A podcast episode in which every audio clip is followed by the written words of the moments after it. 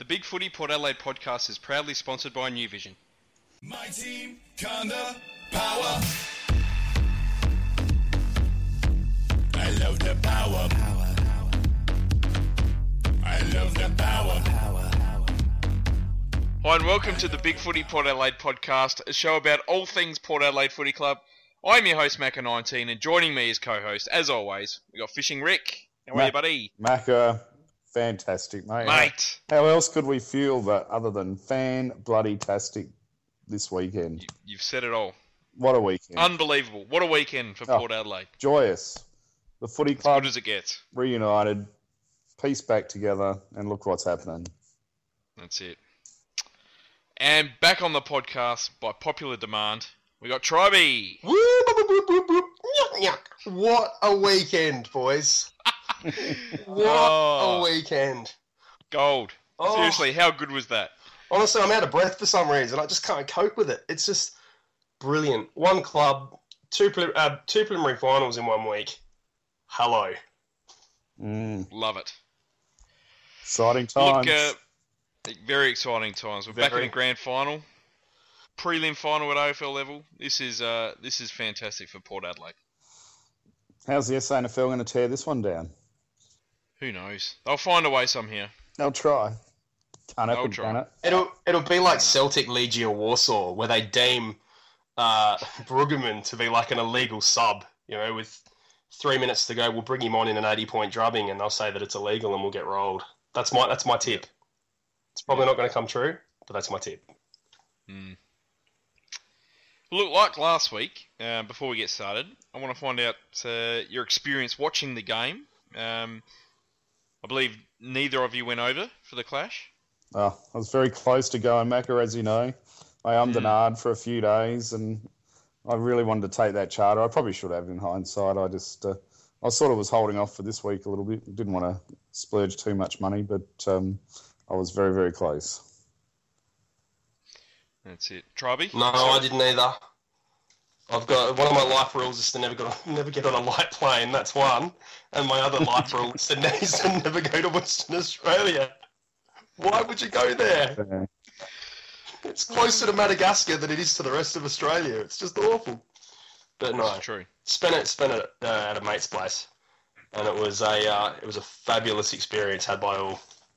actually, I got to say, you're right there, Tribe. If it was in Victoria, I would have, I definitely would have gone, even if it was the price. I think it was the distance which really put me off um, travelling over there, to be honest. Absolutely, it's So, uh, congratulations to all the people that did go over there and make the effort. Yeah, well, Well, it would have been it would have been fantastic to go over. Absolutely, I ended up staying at home. Um, could not watch the last ten minutes of the game. I was doing everything possible to not watch it. I turned it over. I saw Man City kick a goal. Uh, That Really? was, that was thrilling. Um, I did some dishes. I went outside. I was pacing outside. Put some toys away. Um, my wife called me an idiot. Um, it was fantastic. Um, turned it over, missed bloody Wingard's goal, which uh, which I'm spoon about. Um, turned it over just as Schulz kicked a mark um, and kicked the sealer, and I thought, yeah, I can watch the last five minutes now. The last 10 minutes was the best part of the game. I know, I, I can't handle close games. I'm Really? shocking. Can't But we were just dominant. We were just weeing all over them. There was uh, you could tell that with the momentum of the game that it was only going to be one result. And my Mm. stupid son, buddy, when we're 10 points up, goes with five minutes to go or whatever it was. Oh, I'll make you a bet. If Port lose, I'll clean the kitchen, and if Port win, and I'm like, okay, go for it because that's not going to happen.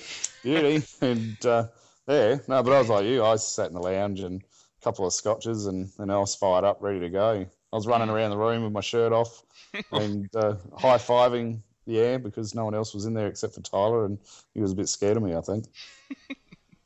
no, I turned it over when free, uh, Freo got a free kick on the edge of the 50 metre. I thought, oh, here we go. So I turned it over, walked out of the room in disgust, walked back in about, I don't know, 60 seconds later and flicked it back over, and Pearce is celebrating. I thought, oh, my goodness, here we go.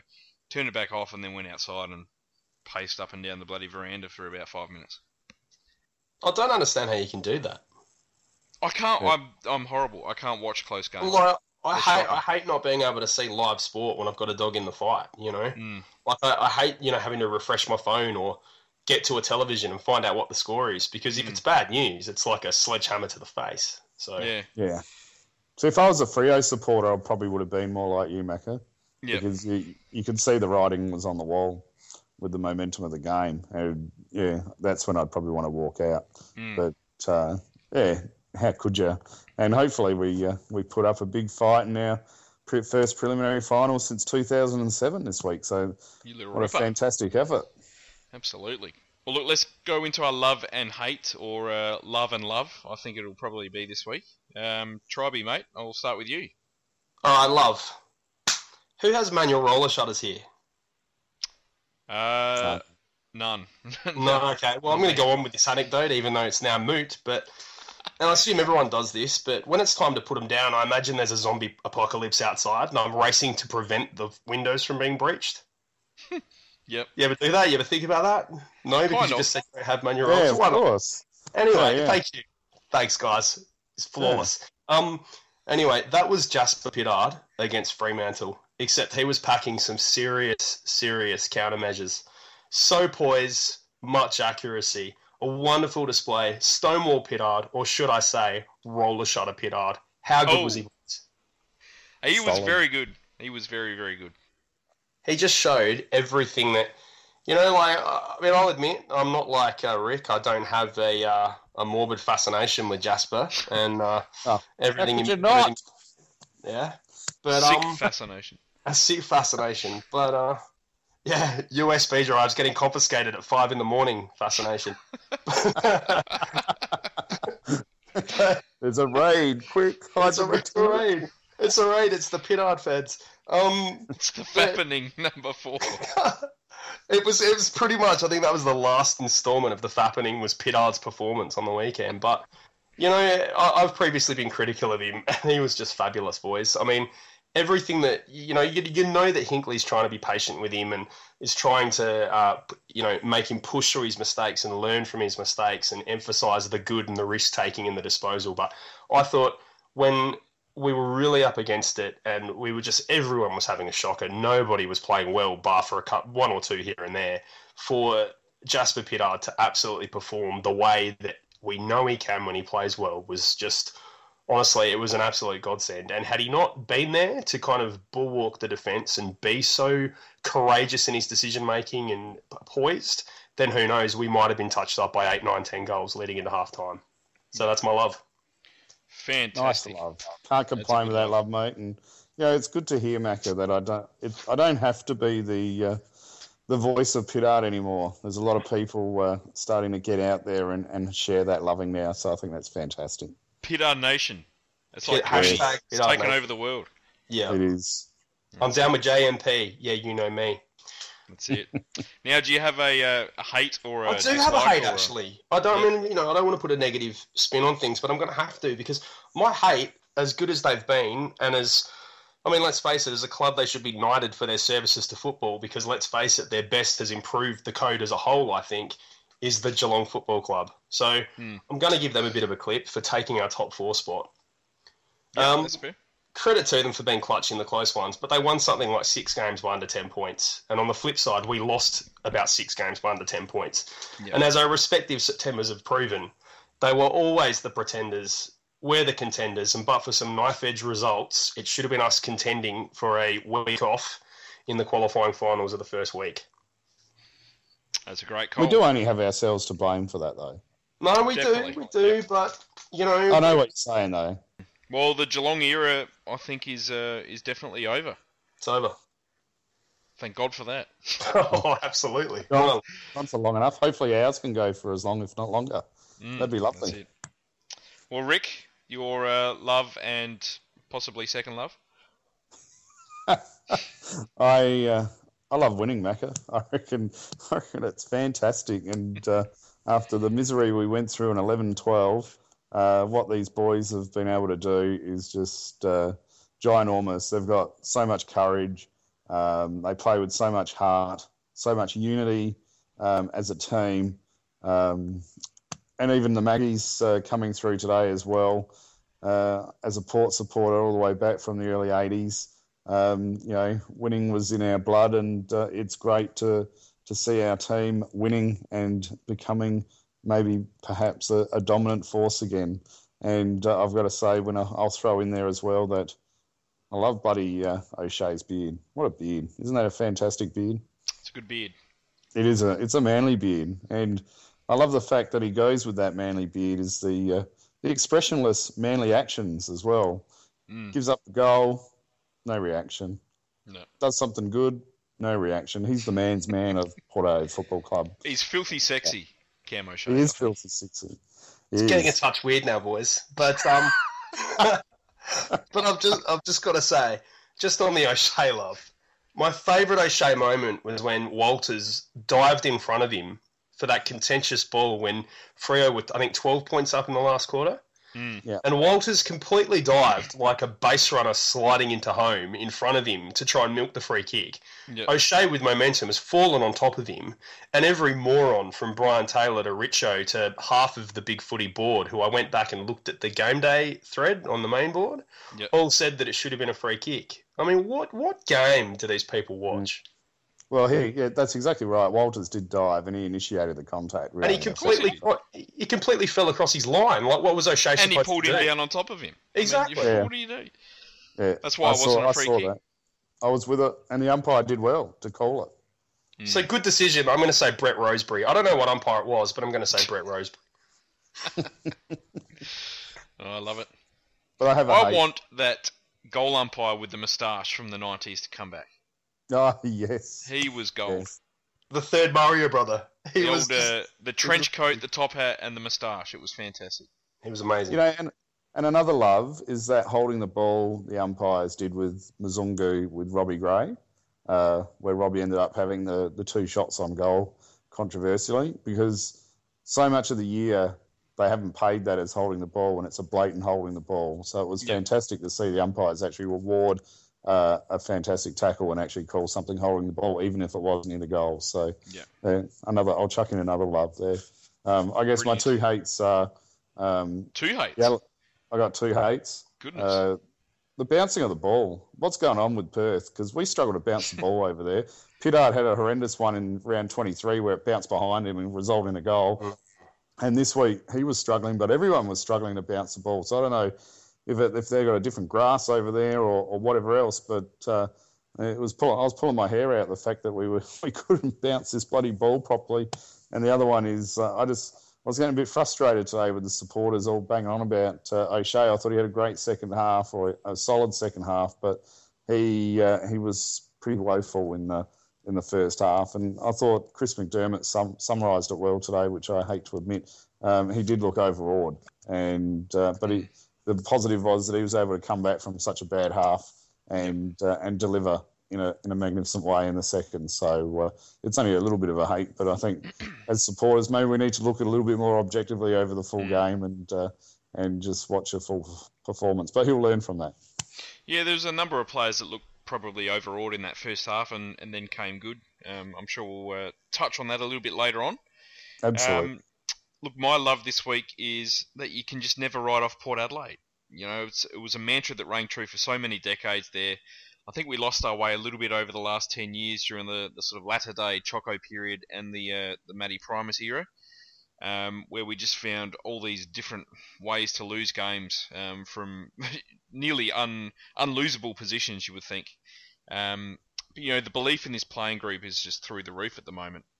Um, I'm sure many probably had a, a bit of a you know a bit of a, a query over the "We will never ever give up" um, tagline from last preseason and whether we would actually follow through with it. But they actually have, you know, with the number of comeback victories they had last year, and the same rings true this year as well. They just don't give up, which is fantastic. Even when we lose, we go for 100% of the game. You know, we'll, we'll talk about it a bit more, but I thought we were cooked when Schulz missed that sitter in the second quarter. I thought we looked absolutely shot. Um, you know, it's probably been about 20 years, um, almost to the days, the last time I rode off Port Adelaide in a big game uh, in the old 94 grand final, and I don't think I'll be making that mistake again for another 20 years.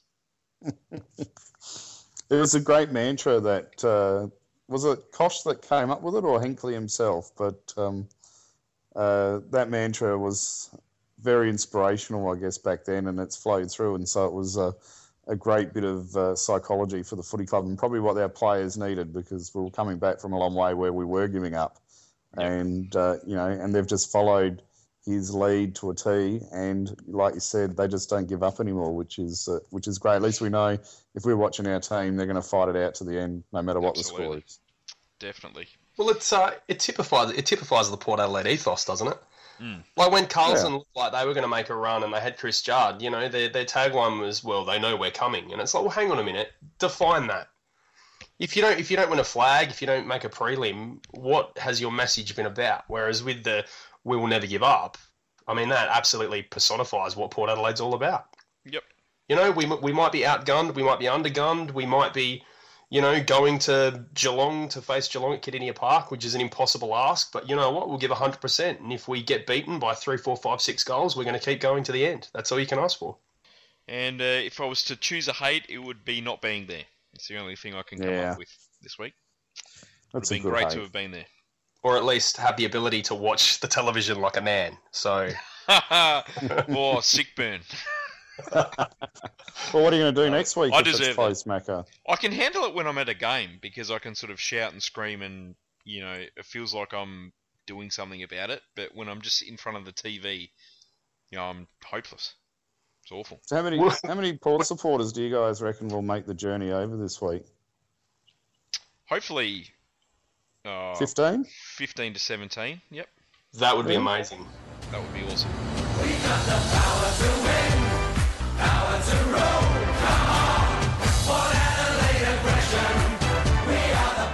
All right, well, let's get on to the review. It was one for the ages. It was Port Adelaide versus Fremantle, the semi final at Subiaco. We were down by 31 points during that second quarter. We kicked 12 goals to 5 after half time and won by 22 points. Uh, it was 15 15 to 11 goals 17. Robbie Gray and Chatty Wingard, the stars, with four goals each, and Ollie Wines with three goals as well, were the multiple goal kickers. Um, I said the question last week um, where that first quarter sat in Port's history. Um, I've got the same question tonight. Where does this victory um, sit in Port Adelaide's fantastic history? It has to be right up there, mate. I mean, you know, I think for the age demographic of the team, uh, so their maturity level, going to, uh, if we call our place a fortress, I guess theirs would be a, a fortress. So theirs would be a fortress in a way because what they were 27 or 28 games or or whatever it was, something stupid, 21 or 22. Um, You know, so I mean, and they're a fantastic side, Freo, no doubt about it. They've got a great midfield. Sandilands is a mammoth in the ruck, and uh, for us to be able to run over the top of them on their home turf and do it so convincingly is uh, would have to be right up there and almost as good a win as, uh, well, better win than what we did in the last game against Geelong in 07, I reckon. Yeah, I, I hate to hark back to uh, history, but you remember those sorts of finals where, like, we had Brisbane at the Gabba in 01 and Brisbane at the Gabba again in uh, no, we didn't. We had Collingwood at the MCG in 03, and you just thought we're not gonna we're not going to be able to win this these games. It just felt like it was an impossible ask, and Yep. whether it was mindset, whether it was not taking chances, whether it was running out of steam, we just we, we you just you just felt like as the game wore on, we were no chance. But you know, I mean, uh, admittedly, the mood where I was watching was quite maudlin and uh, you know disappointed. But at the end of the day, they were only four goals up, and as much as being four goals down to Freo feels like maybe eight or nine against any other side, um, it was only four goals. And all it took was to get, you know, Robbie Gray with that early goal in the third quarter, and then we got the run on, and we were right back in it. And, uh, you know, gee, just to know that this side has it in them in terms of heart, in terms of running out games compared to the Falloon era where we were looking gassed about halfway through the second quarter. Um, the, the ability to have clutch moments like Gray, whose set shot kicking is maligned, for him to for, for him to drill that goal after getting hit in the head by Dawson and not getting a fifty despite him being reported.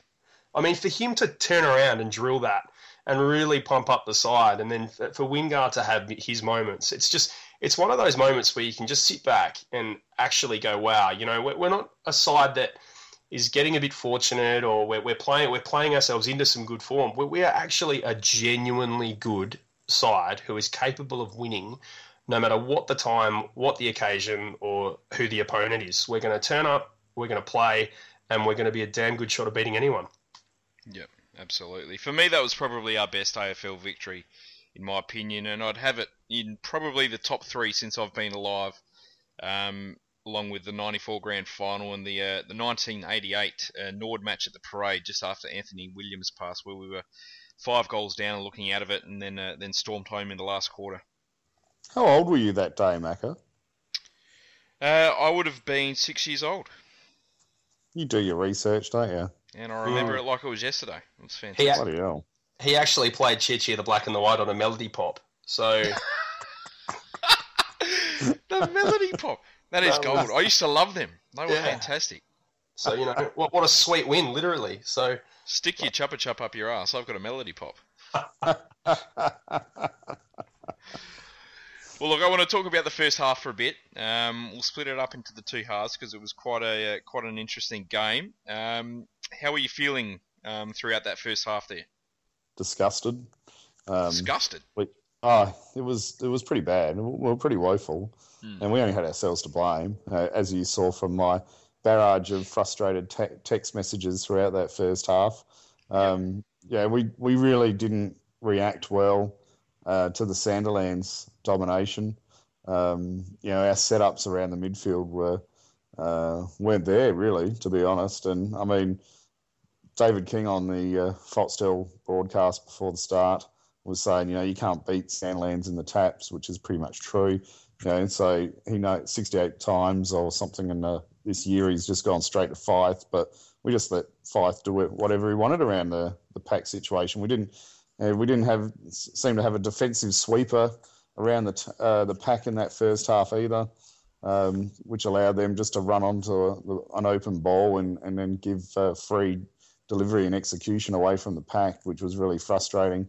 Um, but I was proud of the defensive group as a whole because I thought with the barrage that they were under, um, they really stood up and really at least pressured the Freo t- players into uh, having uh, you know a bit more uh, disappointing set shots or shots at goal overall, I guess. And the defensive group really stood up under that pressure. Yeah, you're right. Look, if we had have lost this game, I think I would have called this podcast a suffocation because how we continued on from that first half. You know, I just thought we got completely choked by Fremantle's pressure um, in that first half, and the most disappointing part to me was just how timid we were. Um, it was almost to the point of being soft, especially at the at the stoppages. You know, everyone was literally just hanging back, waiting for someone else to go and try and do something, and it was really left up to guys like Boak and Hartlett um, who were really the only people sort of hunting um, hunting the clearance in that first half. Yeah, I mean e- every stoppage felt like an All Black scrum feed, didn't it? Yeah. Like it was Fremantle, no matter whether like there was a, there was a couple of times where Sandilands didn't even have to win the tap. It kind of got bottled up, and then for some reason the ball would squirt out five or six meters, and Sandilands would bend down, pick it up, and get the kick away or the handball away. And you kind of you kind of thought to yourself, uh, where is everyone? You know what Mm. what are we doing with our setups, our endeavor, our positioning? It was just atrocious. But you know, I honestly don't know what would have happened had Fremantle even slightly kicked better. It, it felt like one of those avalanches that we just weren't going to survive. Yep. So, uh, No, you're right. I mean, we could have easily found ourselves, you know, seven, eight, nine goals down. oh, easily. like that, easily. but I think you, you mentioned a name there who I thought was magnificent in that first half for us um, was Hamish Hartlett. I thought that he played a fantastic first half. You could see that he just didn't stop trying. He was putting his body in the in the line and uh, trying to distribute the ball as best he could under immense pressure. And uh, he really stood up under that pressure. And Chad Wingard, I, I thought was the other one that was you could see was vigorously uh, trying to compete uh, against the odds. And uh, yeah, I know people were very critical of Jakey Neade in the first half, but yeah, I think there wasn't too much we could do. I made I was having a chat with Piston on the uh, on the forum today, and really we just didn't have a functional half forward line, which was killing no, us. you're right. Yeah, we just got completely lost across half forward. This spare man was um, was just tearing us to pieces in Mzungu. The same thing happened um, at Adelaide Oval earlier this year. Um, and the worst part as well was just we couldn't get the ball out of their defensive zone um, from the kick-ins. I mean, it was just this never-ending cycle of you know them just having pot shots at goal, missing, um, and us trying to find a target, kicking in, not hitting a target, them having a shot, missing, you know, cycle and repeat. It was terrible. It was almost as if we reverted to 2012 ball, where we had no idea how to get it out of our back line. There seemed to be no run, there seemed to be no options. And then when we did, by some miracle, get it past the half back line, we would win a stoppage on the wing or in the midfield, and you'd think, oh, great, here's our chance. And only to five seconds later, kick it down the throat of a Fremantle player 30 metres in the clear. And you'd think to yourself, hang on a minute, what is going on here? It was almost as if everything that we'd built toward had just completely evaporated and disappeared. Yep. It was certainly all systems breakdown in that first half. What's the um, what's the boxing uh, terminology where you just sort of keep taking the hits and hoping the opposition tire out? Is it is it rope a dope? Rope it out. Yeah, rope it dope. It, I think five minutes um, before the uh, halftime break, I started to get a, a sense that um, you could see a bit of a momentum shift in the game. And so, even though we didn't really aggressively impact the scoreboard, we started to, to settle a little bit, and we'd taken a lot of Fremantle's hits, and uh, and it sort of gave me a little glimmer of hope that if we came out with a bit of run um, after half time, we still might be a chance because they didn't take their opportunities. And I was sort of getting a bit sick of listening to the football radio because as we win and move into a preliminary final, what else do you do the day after? Just listen to every sports show possible so you can hear all the glory. And I was, I was just getting a bit frustrated that it was all about Freo not taking their chances. Well, you know what? Maybe our pressure sort of caused them not to take all their tra- chances, and uh, and then we were able to take advantage of the momentum shift when it came our way. We'll talk about the second half and the, and the turning point, and I do agree that um, that last five minute period in that second quarter, um, it did look like Fremantle was starting to tire a little bit. The game really opened up. We were starting to get our run going. I did get a text from you, Rick, saying um, we are starting to open the game now. Freo are slowing, and, and I did think that was very true. Um, though after Robbie's uh, third or fourth goal, I did get a text from you saying that you were fapping in the toilet as well. So I don't know. it was your texts were very interesting last night. Mm. I I was getting a bit excited there. but you could really sense in that last four or five minutes of the second quarter that the game did open up, and you know, Chatty Yeah. Wingard's goal um, at the death there was just so important for the confidence and momentum. I thought. Absolutely. I um, you, you just you could just see it opening. We were starting to get a couple of clearances. Um, Freo was starting to lose their legs, and if we're using this as a segue into uh, the second half, um, as I was saying to you off air earlier, um, Peter Rohde said on uh, Five AA today that uh, you know they knew that Freo had used a lot of their interchanges early, which they thought that would be to our advantage, and so obviously Freo really threw everything at us in that first half and, and early into the third, and we were able to take the hits and weather the storm.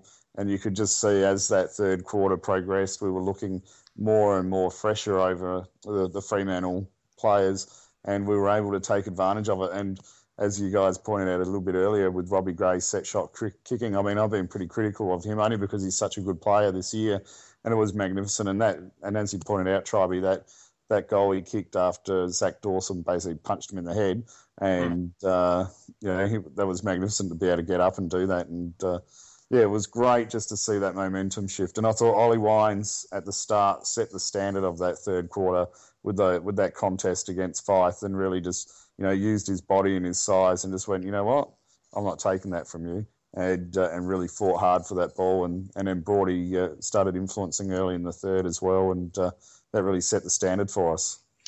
Look, we Yeah. spoke last week um, about a couple of the key moments, um, you know, in, in Port Adelaide Football Club, uh, Football Club folklore in uh, Boak's match, um, and also that first quarter. But where does Ollie Wine's game now sit in Port Adelaide folklore? That was up there with one of the most important finals games I've seen from a Port player. Oh, it was it was absolutely towards the very top. I mean, I, I think I tweeted out about four times. Ollie Wines is only nineteen. You know, mm. Ollie Wines is only nineteen.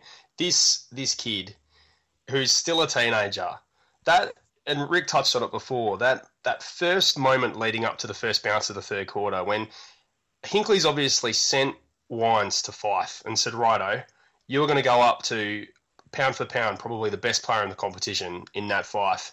And there was that slow motion replay of that first clearance where, in the lead up to it, Ollie and Fyfe were wrestling, and they were jostling and they were jostling and they were jostling, and then Ollie Wines and Fyfe went at the ball, and it was Ollie Wines who won it and dished it out to Broadbent for the clearance. Yep. And I, and I thought if there was going to be one moment that could typify how that second half was going to go, that was a pretty big signal. But all in all, wow, to get this kid with pick seven is the sort of fast track towards a premiership that every club needs. This is this is akin to everybody passing on Joel Selwood and the Cats picking up Selwood at seven in 2006. Mm. You know, for, for Melbourne, who needed midfield talent to go for Toumpas, I think that is going to be up there with Tambling and Franklin. Very early days, very early days, but clearly Ollie Wines is an elite beast as of right now. And the kid's not even 20. It's a baffling decision by Melbourne, especially considering he's best mates with um, uh, with Viney. Yeah. And you would Mm. think it's just the most obvious decision you would ever make is to get the two best mates together at the same club. To be Bash Brothers. Yep. Yeah, they- But uh, their loss is our gain. Absolutely. That was how good is he in big games, Ollie Wines? As a fir- Oh, first year player last year, his Collingwood final was as good as anyone else's on that on that Absolutely. park last year. He was fantastic last week, and he was best on ground tonight. This kid is something special.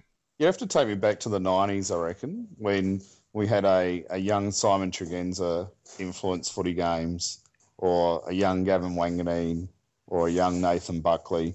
You know, those that played for Port Adelaide and, and really at such a young age were able to exert an influence in the competition. Um, you know, he's he is just a beast of a competitor and uh, a brute of a man, and it's just amazing. Uh, uh, what he's going to be able to achieve. And I mean, we, we keep forgetting too, I guess, um, or I do, that Fyfe, uh, all credit to him as well. He's only 22 and he's a fantastic player. So well, both clubs are, uh, are very lucky to, to have those sort of players in their system. But, you know, uh, all the stats that have been put on the on the forum over the last couple of days about Ollie Wines and, and where he sits. I mean, he sits with all the big names at this point in time. Although it, it's incredible and, to be honest, pretty damn insulting that Ollie doesn't get the credit that he really deserves in the AFL. It, just, it happened again today. There was a there was a AFL team under twenty three All Australian team put up by the AFL website that, Mm. that was compiled by all their reporters of AFL media, and Ollie Wines didn't even make the bench on that. I'm not sure what he has to do, do because he's he's not a player that sort of bobs up here and there. He has had a fantastic season. You know And, you what know, it is? It's, like- it's poor journalism. Hmm. It's a, it's not a blight on Ollie Wines. It's a blight on the journalists that that don't even recog don't even assess a full competition and they just look insular. I mean, wasn't one of the journalists Guthrie, which is the brother of uh, Guthrie from Geelong? Yeah. Yeah. Yeah, And well, Cam Guthrie gets in. Unbelievable. and Cameron Si- and Cameron Sutcliffe gets in ahead of Jack Hombsch. Hmm. If any other young star was having the sort of year that Ollie Wines was having, they would be anointed as some sort of future demigod, if not a present demigod. And that would also give them opportunities in terms of sponsorship and media exposure and all the rest of it. Instead, Ollie Wines is being rated below guys who, yeah, they're promising and yeah, they've had a good season here and there, but come on. I mean, two years in a row, Ollie Wines has absolutely stepped up and been a star at the pointy end of the season as a teenager. That's And there's guys the like big guy- David Swallow. David Swallow is going to be an excellent player. That much is not up for debate. Jackson Macrae is a supremely silky skilled player. But even Jackson Macrae was, if he wasn't dropped, I think he was dropped to the subs bench by McCartney because he wasn't working hard enough the other way. Yep. Well, that's not that's, That's not a problem with Ollie Wines. I mean, Ollie Wines is a beast two ways. You know, That's Mm. it. Uh, I don't know. And it's, it's. I mean, I love the words that are coming out of his mouth with the tightness that he has with the playing group. You know, I mean, everyone, it's amazing. Like a couple of years ago, before everyone bonded and, and said, look, we're going to stay for the long haul. Um, you know, I, I lived in fear every day on the forum. Oh, shit, buddy, here we go. Who's going to go now? You know, there's always the rumours of someone going. But at this point in time, you know, even if he's great mates with Viney and he, he loves Victoria or whatever. I, I just don't don't see it in his body language or or the way he talks about his teammates that he's that type of player that that's going to leave.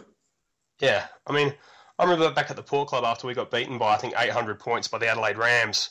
You know, I was uh, I spoke to Jackson Trengove. This was back when you know Trengove was unsigned, Lobie was unsigned, Butcher was unsigned. Pretty much our entire side was unsigned. And I said to him, Jackson, you know, like, not, you know, I mean, let's not be let's not be daft. And he's not going to tell me as a supporter at the club. But Mm. I said to him, you know, Jackson, are you, are you, are you thinking about staying? Would you like to stay? And Jackson just looked me straight in the eye and said, it's probably 50 50 at this point. Like, these guys, for whatever reason, were genuinely looking at the exit door, and the only thing keeping them there was each other. Yeah. And this is why we have this tremendous bond and this tremendous culture. I mean, Monfries has come into it from Essendon as a mature age player. And he, you know, when he's singing the song or when he's clowning about with the guys, or you see him in the Twitter feeds when they go for a meal or they go, I mean, they just embrace everybody wholeheartedly and they're all best mates, you know? Mm. Nothing can nothing can break this group up. They've got a sole mission to clearly all, you know, run together and get this premiership that they so richly deserve. So, what did you boys think of Robbie Gray's third quarter? Fantastic. I mean, Was it his I best talk- quarter of the year? Oh, look, probably, yeah, yeah. You would you would have to think so on the on the occasion that it was, um, the importance of the game. Um, for him to kick four goals in that quarter was just phenomenal. He was brilliant. Yeah, I mean, there's what more can you say about Robbie Gray? Yep. He's gone from being this uh, super talented player that every everybody at Port knew that he was going to be big. You could you could just see by the way he moved. You could see by the way he just just the way he moved on the football field, let alone what he did with the ball or the way he saw options open up in traffic. But to actually see him recover from the knee injury and just put this season together and show the rest of the country what he's capable of. I mean, it's it's beautiful. You you see, you hear supporters of other clubs now responding and saying he is a reason why I watch football, and Yep. that is Mm. just rich reward for this kid, who, you know, what what what what was part of why he got drafted with pick 60 or whatever it was because Choco found out that he was working as a meat packer eight hours you know like he was getting up at four in the morning to work in a in a cold storage locker you know packing meat or something I mean, to, to go from that to being one of the genuine Rolls Royces of the competition is just such a romantic story. And, you know, it's he's our boy. He is our So boy. We've spoken about him so much on the podcast this year. Oh. Just how good he has been, and the great thing about him is that you throw him in the midfield, and he is an absolute elite clearance king. You throw him up forward, and you know he's going to kick goals every single week. And the defenders now shit their pants when they have to uh, stand in one on one, don't they? Because you Uh, can't know, tackle him. you No. can't tackle him. He's so good overhead. He's a fantastic contested mark for his size. He's he's got it all. He's as good as any player in the competition. But look, I Um, want to to- talk about. Sorry for cutting you off, but I do want to talk about Hinkley because I thought this was one of the absolute best coaches' performances of all time. You know, on the forum, all the bloody, you know, he can't coach, no plan B sort of naysayers, and they were absolutely shot down in flames last night you know the moves he won uh, the, sorry the moves he made in that third quarter absolutely won us the game and I want to go through them because he moved Ollie onto five. that was incredibly crucial as we have already spoken about. He moved Trengove to centre half forward and whilst Trengove didn't have a big game I thought his uh, his ability to compete and the structure he provided up forward was fantastic. He threw Wingard to the wing. That was crucial. Gray went from the midfield to full forward. That was crucial. Broadbent went from sort of hanging back in the defensive 50 to being this really attacking centre half back. Ebert went to Mzungu, who was killing us, and Kane went to Mundy. They are just absolute first class moves right there. Have you got your own homemade magnet board using a fridge door or something? Because that was stirring. I do. Uh, but in all in all seriousness, it was a masterclass, and to do it against Ross Lyon, who, for all the naysayers who say he's negative and all the rest of it, he clearly knows how to coach a football oh, side and to absolutely unlock another team's game plan, and for Hinkley to respond to that. I mean, what more could you have asked? We've, we've made mention of previous coaches who probably, when faced with with when faced with a first half like that, probably didn't make the moves that they should have, or made the entirely wrong moves. But in Hinkley's case, he just every rein he pulled was the right one. that Oh, um, you're right. was just so simple was that he Mm. just threw the big-bodied midfielders around the ball at the stoppages. You know, every stoppage in that second half, we had Wines, Hartlett, Boak, and Moore in there. There Mm. are four biggest midfielders. So simple.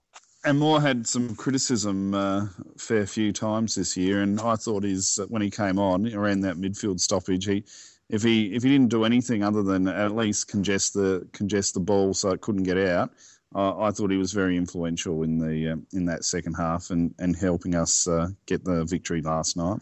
Yeah, it was one that uh, that was noticeable on the rewatch. Um, I watched it uh, a second time last night, and first time around I thought Moore was, you know, he was okay, he just didn't get involved enough. But on the rewatch, you saw all the little things that he did, and they were fantastic. Mm. He was How- just how did you how did you So oh, sorry sorry Troy, I was just going to say you Oh. can you can follow on with that with, with the question. I was I was excited in the last quarter when I saw Wines, Wingard, and Andrew Moore in the centre uh, for the ball up. That was our future there. Yeah, I mean, Moore was just so important in terms of which other club, bar your Hawthorns and Sydneys, can bring out a 189 centimetre player in Andrew Moore who's got a body as big as he's got, who can run hard, but he's also got that ability to keep his feet in stoppages and get out quick handballs. And like the, the underrated moment where I think it was the uh, stoppage win and quick kick that ended up being that screamer by the Fremantle defender in between White and Westhoff. Who was that? Was that Sutcliffe or one of their defenders took that huge mark? But Duffield or someone like Du- that. Duff, it was Duffield. But in, in terms of the, that's going to be a great meme, me yelling out Duffield. Um, but uh, in terms of the way he quickly, you know, he bullocked for the ball, he got it, and just had the presence of mind to chip it up. He didn't put it too far towards the goal so that it could be easily rushed through.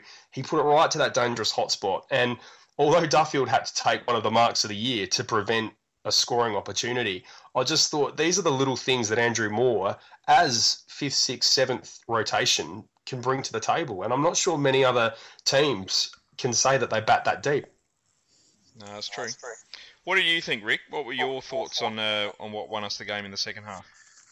Oh well, I thought um, I thought Lobbe actually had more influence in the second half, especially against um, Clarke, uh, which we had a little text conversation about uh, trying to maybe uh, rest Lobbe against Sandy and uh, and try and expose him against Clarke, which allowed us to uh, uh, you know win a bit more clearance. But we just seemed to have more grunt.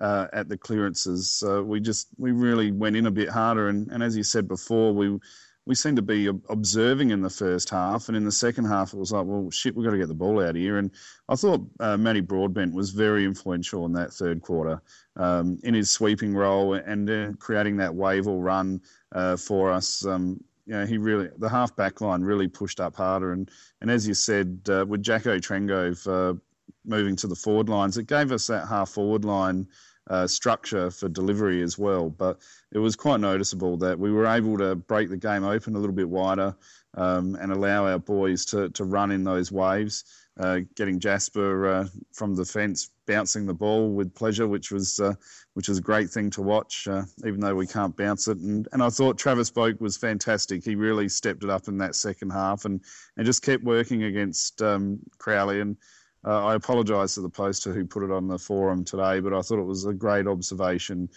with Travis. You know, he really just blew Crowley up and, uh, you know, just made him run, run, run until, you know, Crowley was gone. And, and that's how you got to beat Crowley. Um, you know, he's a great tagger and you just got to keep running that guy until uh, he can't keep up. And that's what Gary Ablett does.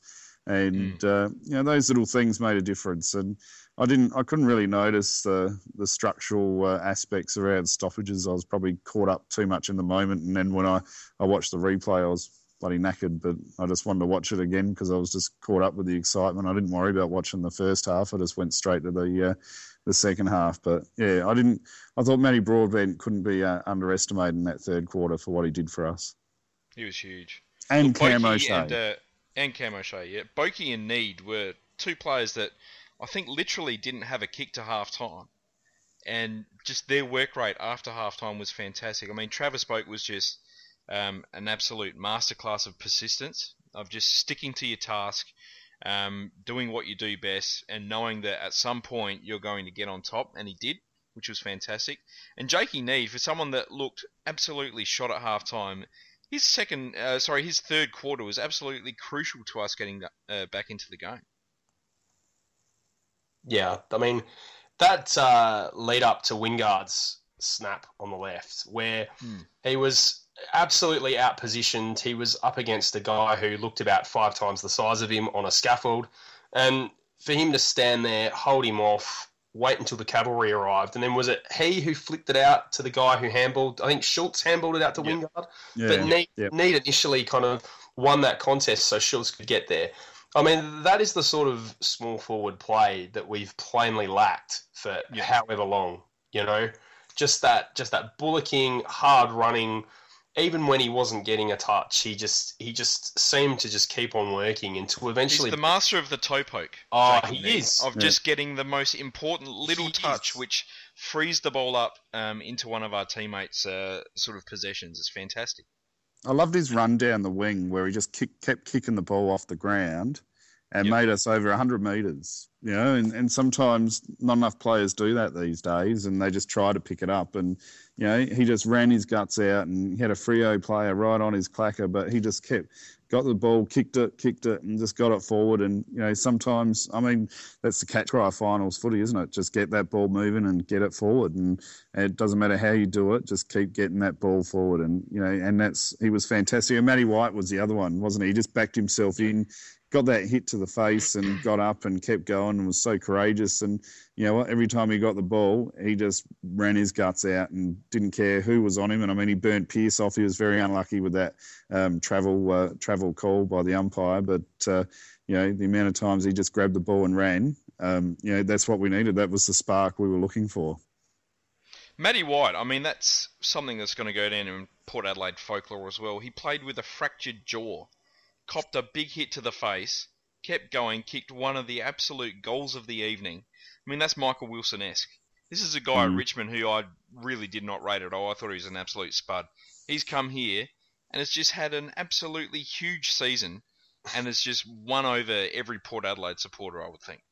I, I legitimately didn't know he existed before he turned up at Port Adelaide. Like I thought when people said we'd recruited Matthew White, I thought it was the Sports Tonight guy from the nineties.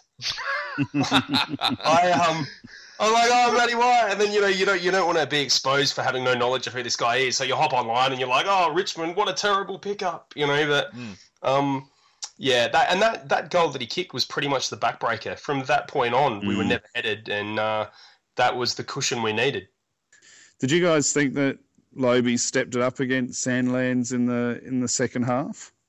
No doubt. he- I don't know if it was um, midfield structures that changed around a little bit, or the fact that we had all those big bodies around the bowl at the stoppages again. But he certainly wasn't winning a lot of hitouts. But every time he won one, it went straight down our throat, and that was what we needed. That's what we didn't get in round 23, um, and that was one of Lobbe's best ever games. I thought.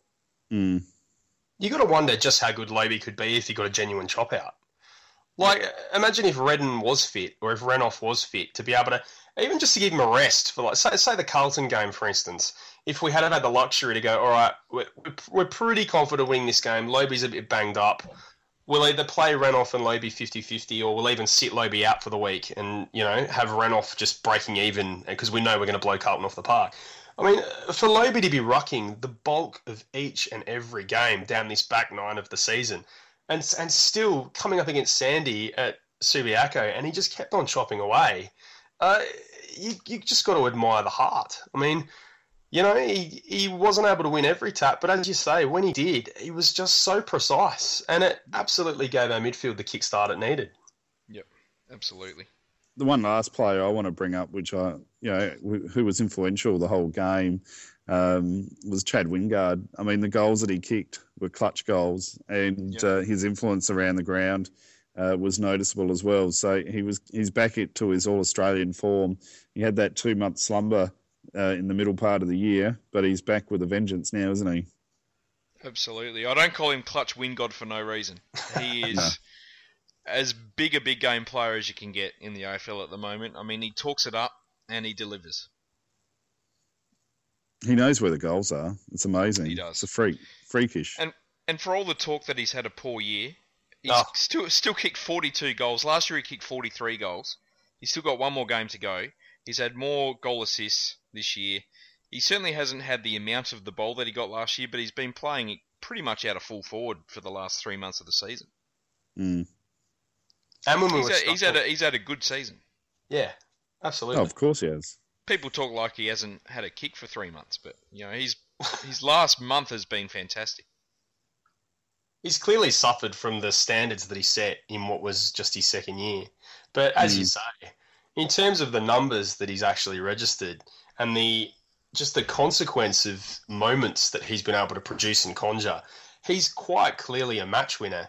And as relatively quiet as he was during that down patch when everybody in the team seemed to be down, um, he, he could just turn the turn the game on a knife edge. And it's, it's not as if he kind of he kind of flukes a goal or uses his skills to kind of shank a goal here and there. That that absolute dagger where he kicked that on his left after Neade's work, he started that run from half back. Yeah. So he ran 100 150 metres, then he was able to set off the contest, have the poise to put that on his boot, not blaze away, but absolutely surgically put it through on the angle. I thi- th- You know, as Tim Watson said after the second showdown last year, kid's a freak. So Mm. Well, let's talk about our best players. Tribey, who's your top five, mate? Uh, do we have to limit it? Um, No, not really. I, you know, in previous weeks I've actually jotted down a list, but this, I mean, this time it's just a generalised word cloud.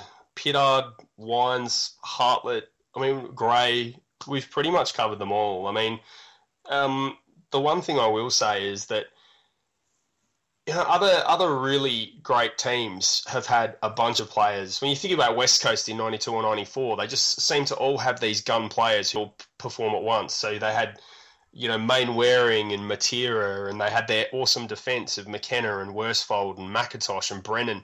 This is the sort of side that we're building, where we're not relying on, say, I mean, even in the 2004 era, we, we were an excellent side, but if Tredrea didn't perform, or if Peter Burgoyne had a down day, or if Wakelin got skinned, we were in a bit of trouble, you know? Whereas this 2014 vintage, it just seems like everybody is just, when they're on, they just play at a level where other teams just can't compete. Mm. You know, I mean, Schulz, Schulz was held to what one one goal right at the end.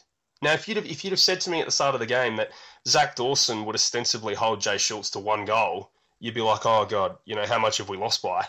But Yep. for, but for us as a team to kick 15-15, I think it was at the end. Um, you know, with Schulz kicking one, I mean, this is just beyond our wildest dreams of what this team's capable of. My best, I actually gave Ham- Hamish Hartlett best, only because I thought his effort was a four quarter effort. Um, you know, if we went just on second half, I'd, I would have given it to to Ollie Wine. So, um, but yeah, so I went uh, Hamish Hartlett, and I'm I'm so impressed at how he's stepped up the last two months. He's he's really taken it on, and it's going to be exciting uh, uh, for 2015.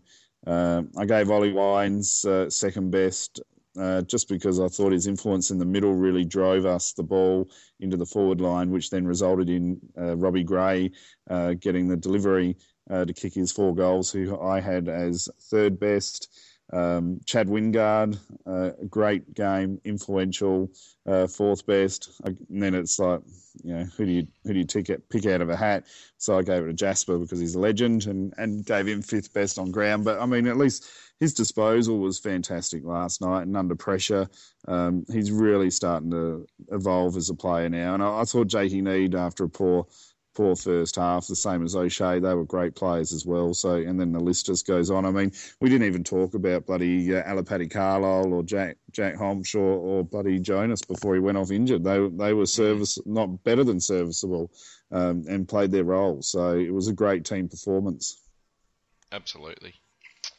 Look, I had Ollie Wines best on ground, just one of the all-time great Port Adelaide finals performances. He was huge in the middle, huge up forward with three goals. Well done, Ollie. That was an absolutely fantastic game. Robbie Gray, he's had a big year, and uh, now he's had a huge final to go with that as well. Just changed the game up forward in that third quarter. Uh, Clutchwing got at his absolute best in a big game once again. Hamish Hartlett helped change the game in the third quarter with some key work at the stoppages. Jasper Pittard was great. Um, and we haven't even mentioned Justin Westhoff's name this whole podcast so Mm. far. I thought he was fantastic as well. Well, he was back He to his best, wasn't he? Mm. That versatile, was- plays anywhere. Absolutely. Very. Taking clutch marks. Yep. What about that mark? He's got a habit now of taking those marks where he actually gets pushed or drifts under the ball and uh, arches his back and, and throws the hand up and, and still able to pull the ball in. He's, uh, you know, he's really evolved into a, a good player from, from where he was in 11 12, where, I don't know, I wanted to bloody lynch him half the time because I just thought he was waltzing around, not even trying. But, um, you know, where he's come to now, all credit to him. He must have worked his ass off over the last couple of years. Mm.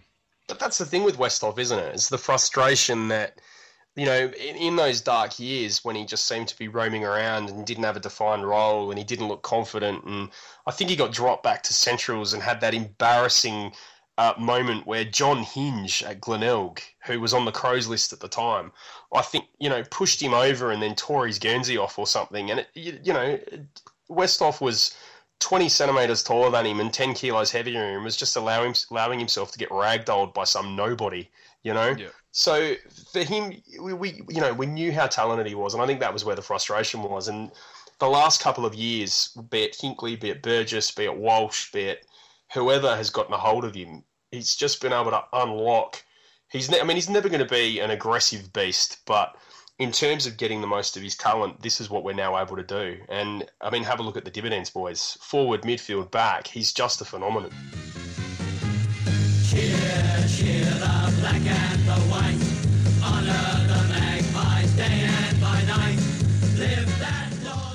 All right, onto the SANFL, and the Port Adelaide Footy Club is back where it belongs, into grand finals once again. The first time for 15 years we are playing off in a grand final in the SANFL. We won 13 goals 12 to 10 goals 10 against South Adelaide today. It was a 20 point victory.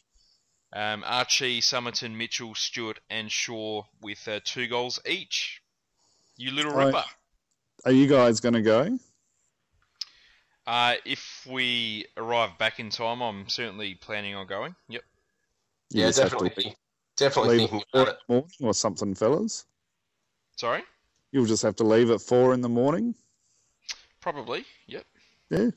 Yeah, it'll be an early one, but uh, will definitely be worth it. Look, we were 17 points down at half time. Um, it looked like a similar story to the Nord game last week, where we just didn't look in it at all.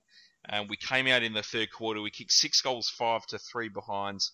Um, and this time we were able to hold on um, against South Adelaide, who were charging home um, pretty fast at one point there in the last quarter, but we were able to kick a couple of uh, steadying goals. And who was the player that stood up and generated us to come from behind and get in front? I thought Paul Stewart played quite well. Right. Outside of Paul Stewart, a big footy favourite. Kane Mitchell, No, our man. Peter Brendan. Daniel Flynn, Wes Brendan Fellows. Archie. I heard he Angus, Angus the game by the scruff of the neck, kicked a couple of goals. I'm just ignoring you two now. Sorry. Oh, I heard a rumour that Nah, look, Archie Brendan Archie was uh, probably my best on ground. Um, he had the best sort of four quarter game. I thought Paul Stewart was the key in that third quarter that uh, really wrenched us back into the contest. He was amazing. He, he gave it a bit of a was pump huge. up with the goal celebrations too. So He did, yeah. let's So just was he playing? whole- Was he playing centre, Paul Stewart? No, he he was played a bit playing across forward. half forward, I think. yeah.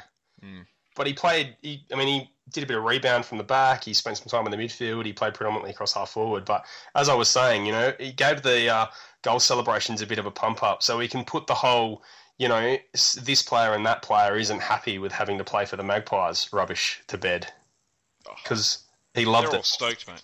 They Yeah, all they love stoked. Look, I thought he had a pretty rotten first half, but his second half was fantastic. Archie was, as we just said, he was awesome. Um, especially in that third and fourth quarter, I thought he was a, a real key in getting us over the line. And Darcy Byrne Jones had a fantastic game for a first year player. Um, you know, he's someone that's sort of wavered between being really, really good and, and a little bit below average um, throughout the year, as you get with a first year player. But you know, in a big final, in a crucial cutthroat final, he was awesome. I thought across halfback. Hmm. Who were the uh, who were the three travelling emergencies that came back from Perth? It was Mitchell and Young. They were two. Mitchell, Young, and Impey. Okay, because Impey, I think uh, if the SANFL app was correct, Impey only had two touches to half time. Yeah, I think that uh, that sounds about right. So I don't know whether it was because he had a poorly defined role or whether he was a bit, you know, tired jet from the lagged. trip or A bit jet lagged. I would, Yeah. that's what I'd be going with Jarman. I'd be saying I'm jet lagged. Because Well, Newton. he was he was playing sort of in a forward pocket, and Mm. uh, and the ball wasn't really up forward all that all that often.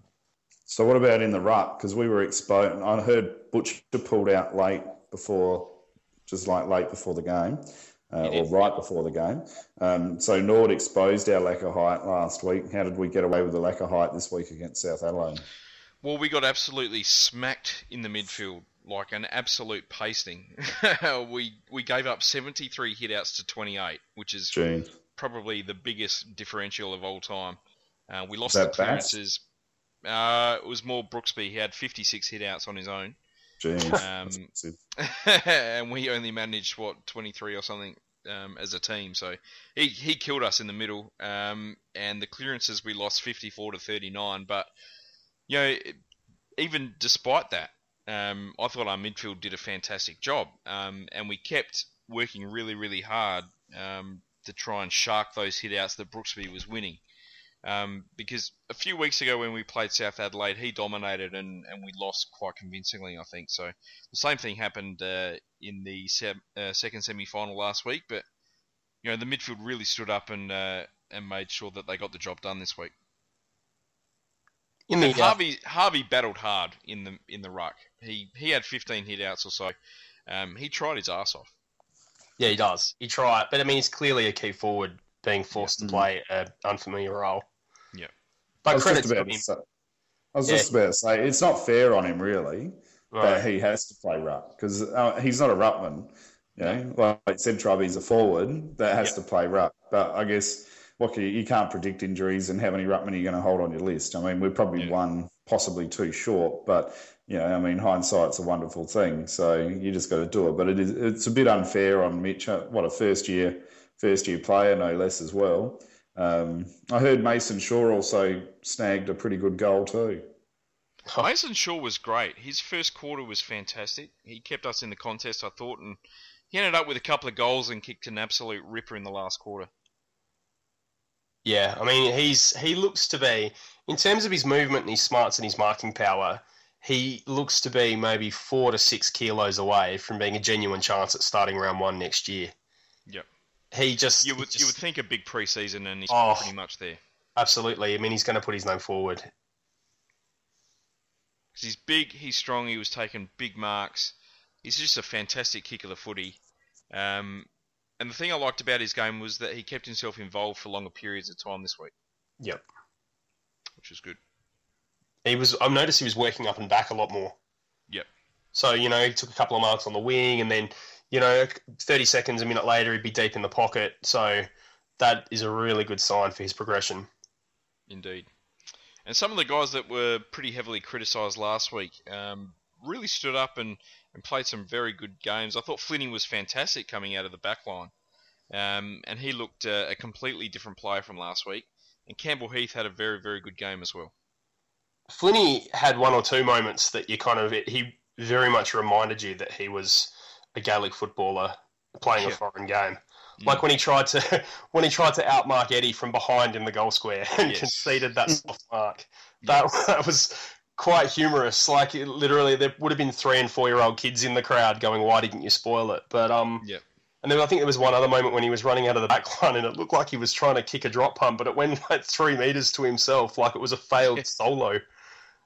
It was some weird, like he was playing for County Mayo against County Kildare or something. But Mm. no credit to him, he didn't drop his head and he kept on growing as the match went on, and he had a really big influence with his hard running.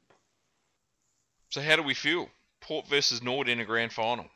The old foes. Great if we win. How are we going to approach it? need to do better in the midfield. I think they, uh, Mm. know, especially in the ruck contest, uh, they really exposed us last game. So, uh, know, and we we just allowed them to flip that uh, transition uh, around to the other side way too easy. So, we probably need to keep a wider player to and uh, maybe play a bit more man on man and stop them trying to get that free free player and just go just grind it out man on man for a greater period of time of the game. Without wanting to give the no alf in SANFL uh, conspiracy theorists any oxygen, um, it'll be interesting to see how we do approach it, provided we win the day before. Like, let's say we beat Hawthorn, are we going to have a bunch of players who are going to be hoping to put their name up in, in case of injury and they might not be taking it as hard? Or No, I think they'll be going hard. I reckon that's think what Ken they'll Hinkley would. Uh, Yeah. he would. That'd be a mandate. I reckon. I don't. I don't think he'd pick anyone that was, is going half-hearted. Because you can be guaranteed themselves. Norwood are going to be swinging. Like, I reckon there's going to be a couple of suspensions coming from this game, what with all the uh, external politics and bullcrap that surrounds the whole Port Adelaide in the reserves sort of thing. So Well, the Alf boys was a very need to good television show. I was.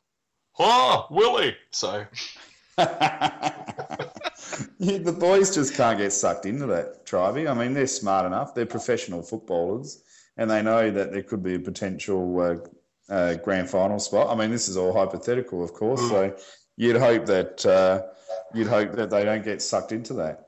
But uh, I guess we'll we'll soon find out in uh, in seven days' time. I'll let Norwood come out swinging and we'll see what happens. Yeah. All right, We did boys. Fantastic. Can't wait for this week. Tribey, always a pleasure to have you on, buddy.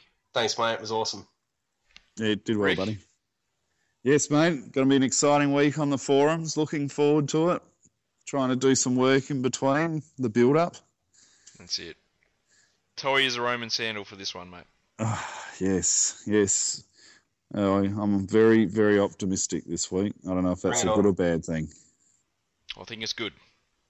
I think it's good too. I'm looking forward to the preview on Thursday.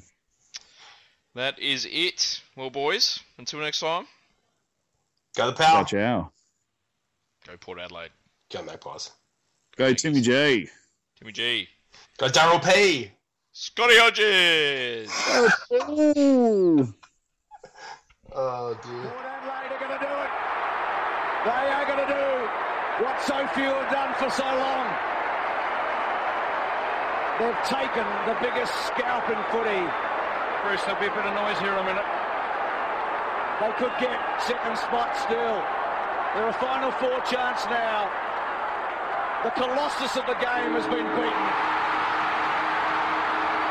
It's the best win this club has ever had.